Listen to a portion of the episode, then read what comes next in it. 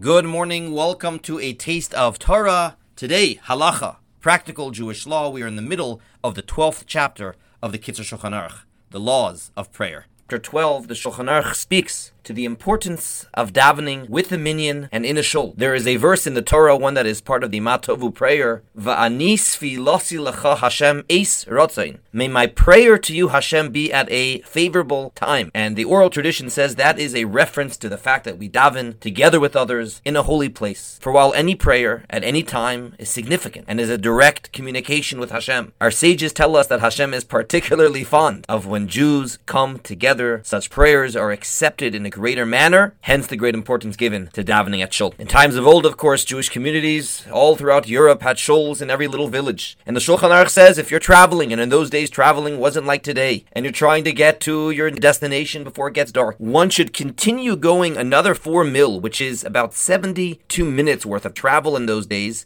as to get to a town where you'll be able to have a minyan. Not only that, it says, if you pass that town, you should go back one mil, which is 18 or so minutes worth of traveling, to go back and stay at a town where you'll be able to have a minyan the next day. I was listening to this podcast from the Raleigh Cary area. Um, as many of you know, we get calls frequently from Jews who are traveling to the area, specifically asking if there is a minyan here. And it isn't necessarily because they have to say Kaddish, but we hear from people who are simply trying to take special heed to these words of the Shulchan Aruch that when all possible, to daven with a minyan. On that note, the Shulchan Aruch quotes a Talmud that says that those who awaken early in the morning and go to synagogue and make sure to be amongst the minyan and conducts himself with sanctity at Shul, such a person will merit long life. And there are countless Jewish stories that illustrate this idea. The Shulchan Aruch continues and says, minyan aside, there is special significance to davening in a shul, in a sanctuary that is a inherently holy place. Such prayer there, even if alone, is special. Alternatively, it says, if one is, for whatever reason, unable to come to synagogue, they should time their prayer to daven at the same time as those who are davening in the local synagogue. One can certainly go shul hopping, but the Shulchan Aruch says that one should choose a shul that that will become their regular place that they daven, and within that shul have a what's called in Hebrew a makom kavua, a designated space to sit. I think we can sense the spirit behind these laws that being in shul should be a regular part of our life, not just something we do occasionally, not just something we treat casually, but rather something, as we might say in Hebrew, is chashuv, is important and significant in our life. It is interesting how it notes if it is all possible, it's always helpful to be near a wall, and also to choose your neighbors in shul wisely as to not be near somebody with negative behavior, might distract you, so on and so forth. On the flip side, I've heard so many beautiful stories of people who always sat next to a particular person and how that rubbed off on them in a positive way from all their years at shul. The Shulchan Aruch adds that even if you are not davening in shul, the same rule applies. It's good to have a makom kavua, a designated spot that you will daven when you are at home, again to make this a significant and chashuv, important part of your daily schedule. Perhaps one could say that's even more important at home, where you have to work extra hard to get into that right mindset, not to have distractions, etc. So when you sit in that designated spot, you know you are entering the sacred space. I know this was a halacha that gained a lot of attention during COVID when more people were praying from home, but it has always been part of Jewish tradition. The Shulchan Aruch brings a verse from Hosea that says, Let us run to know God. And from here we learn that it is considered something praiseworthy to run to shul, or for that matter, to run to any mitzvah. It's a beautiful thing to show our excitement and enthusiasm to going to a holy place and take part in a holy mitzvah. Parenthetically, he says that even though later in the book, when he discusses the laws of Shabbos, he'll mention on Shabbos we are supposed to specifically not run. This is not one of the technical laws of Shabbos, but rather something in the spirit of the day. Shabbos is a day of peace and tranquility, not the rat race of the rest of the week. Nonetheless, when it comes to coming to shul, one is allowed to go fast. And being that praying in a shul is so important, the Shulchan Aruch adds one last halacha. As an introduction to this law, throughout much of Jewish history, Jews lived in self-autonomous communities. In other words, even though they were under the law of the land, and of course, sadly, often with a lot of persecution, within their communities, within the Jewish neighborhoods, did have and even enforced their own sets of rules. When one chose to live in that particular community, one agreed to abide by those rules. For instance, there was often a set amount of tzedakah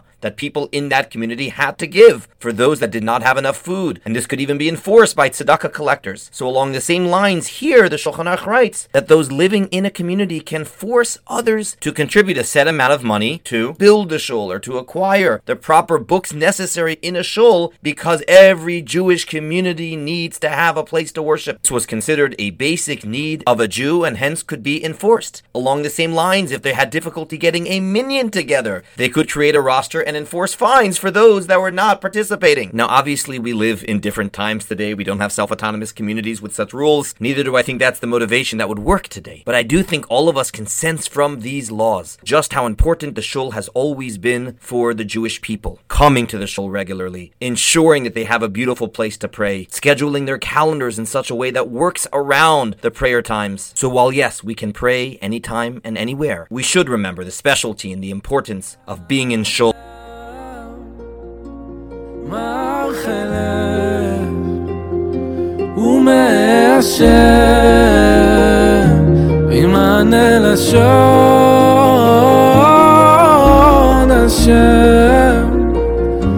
שפתי תפתח